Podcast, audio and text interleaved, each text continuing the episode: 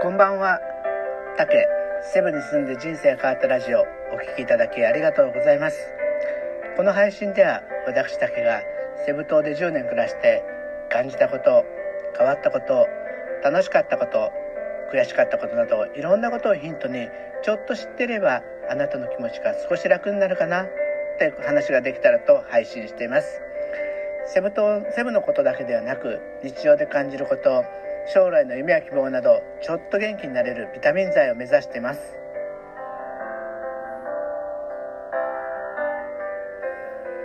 今日は記念すべき第17回です、えー、鬼滅の刃すごい人気ですね。えー、私はネットフリックスで、あのテレビでやってるようなあのやつを見ただけなんでまだ映画は見てないんです。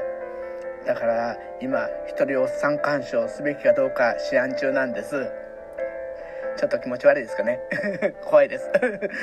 でもねあのフィリピンの映画も本当にネタの方向ですごい面白いんですよ。今日はフィリピンの映画事情について話してみようと思います。どうぞお聴きください。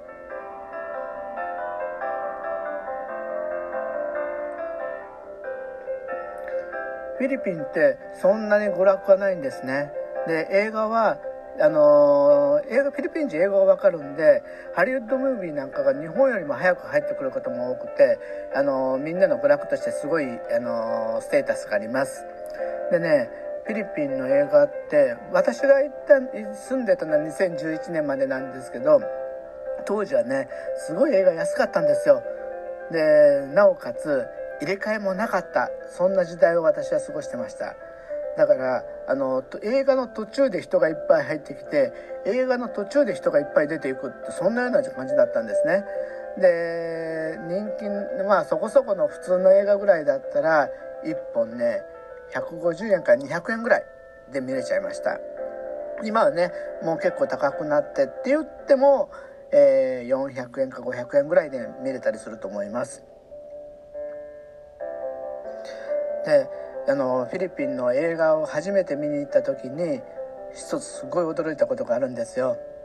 あのそれは朝早く行ってねもう休みの日だったんで独身だったし映画でも見ようとか思って朝一の映画館に入ったんですねそうするとまあパラパラパラパラっと人がいてあの始まる時日本だったらねあの映画泥棒のああいうのが流れたりすると思うんですけどフィリピンはその時にいきなり国歌が流れ出したんですよフィリピン国歌が。そうするとどうなったかっていうと周りのみんながすぐっと立ち上がって国歌を歌ってるんですよ。私もうびっくりして私もつられて立ってあの国歌歌えないから口パックをしたっていうような あの経験があったんですけどすごいですよね。みんな愛国心あふれてますよね。あのまあそういったことでびっくりして映画を見出したっていうことがあります。それに、えー、フィリピンの映画館はともかく寒いんです。暑い国なんで冷たくすることがサービスって思ってるところがあって本当に冷蔵庫並みに寒いんですね。これあの誇張じゃなくて私がその映画館に初めて行くよって言った時に日本人の友達が必ず長袖持って行きなさいよってアドバイスくれたんですよ。なんでこんな暑いのに長袖なんかって思ったんですけどまあちょっとねウィンドブレーカー持って行ったんですけどもう映画館の中に入って速攻ウィンドブレーカー来ました。それぐらい寒いんですよね。でもフィリピン人ってすごくてその寒い中寝てるんですよ。外が暑いからちょっと涼まってっていうような感じで使ってるみたいですごいんですけどあの映画さっき言ったみたいにね途中入れ替えがないから1本目の映画は映画そこそこ見て見るけどもう眠たいから寝る。で十分睡眠をとった後2本目の映画を見る。みたいなそんな感じでやってる人もいました。なんかやっぱりところ変わればなんですけどすごいなってこの人たちはすごい映画館楽しんでるよもう絶対元取ってるよって思っちゃいました。日本もねたくさん面白い映画があって、あのー、こういったねコロナでなかなか出かけられない時はあのー、映画館でもやっぱりそんなに喋らないから密密ってなったとしても感染リスクは低いって言ってるし面白い映画がこれから年末にかけてたくさん出ると思うんで私は少し映画三昧をの年末を過ごそうかなっていうふうに思ってます。皆さんはいかがお過ごしになられますか？あのー、ぜひ楽しんでみてください。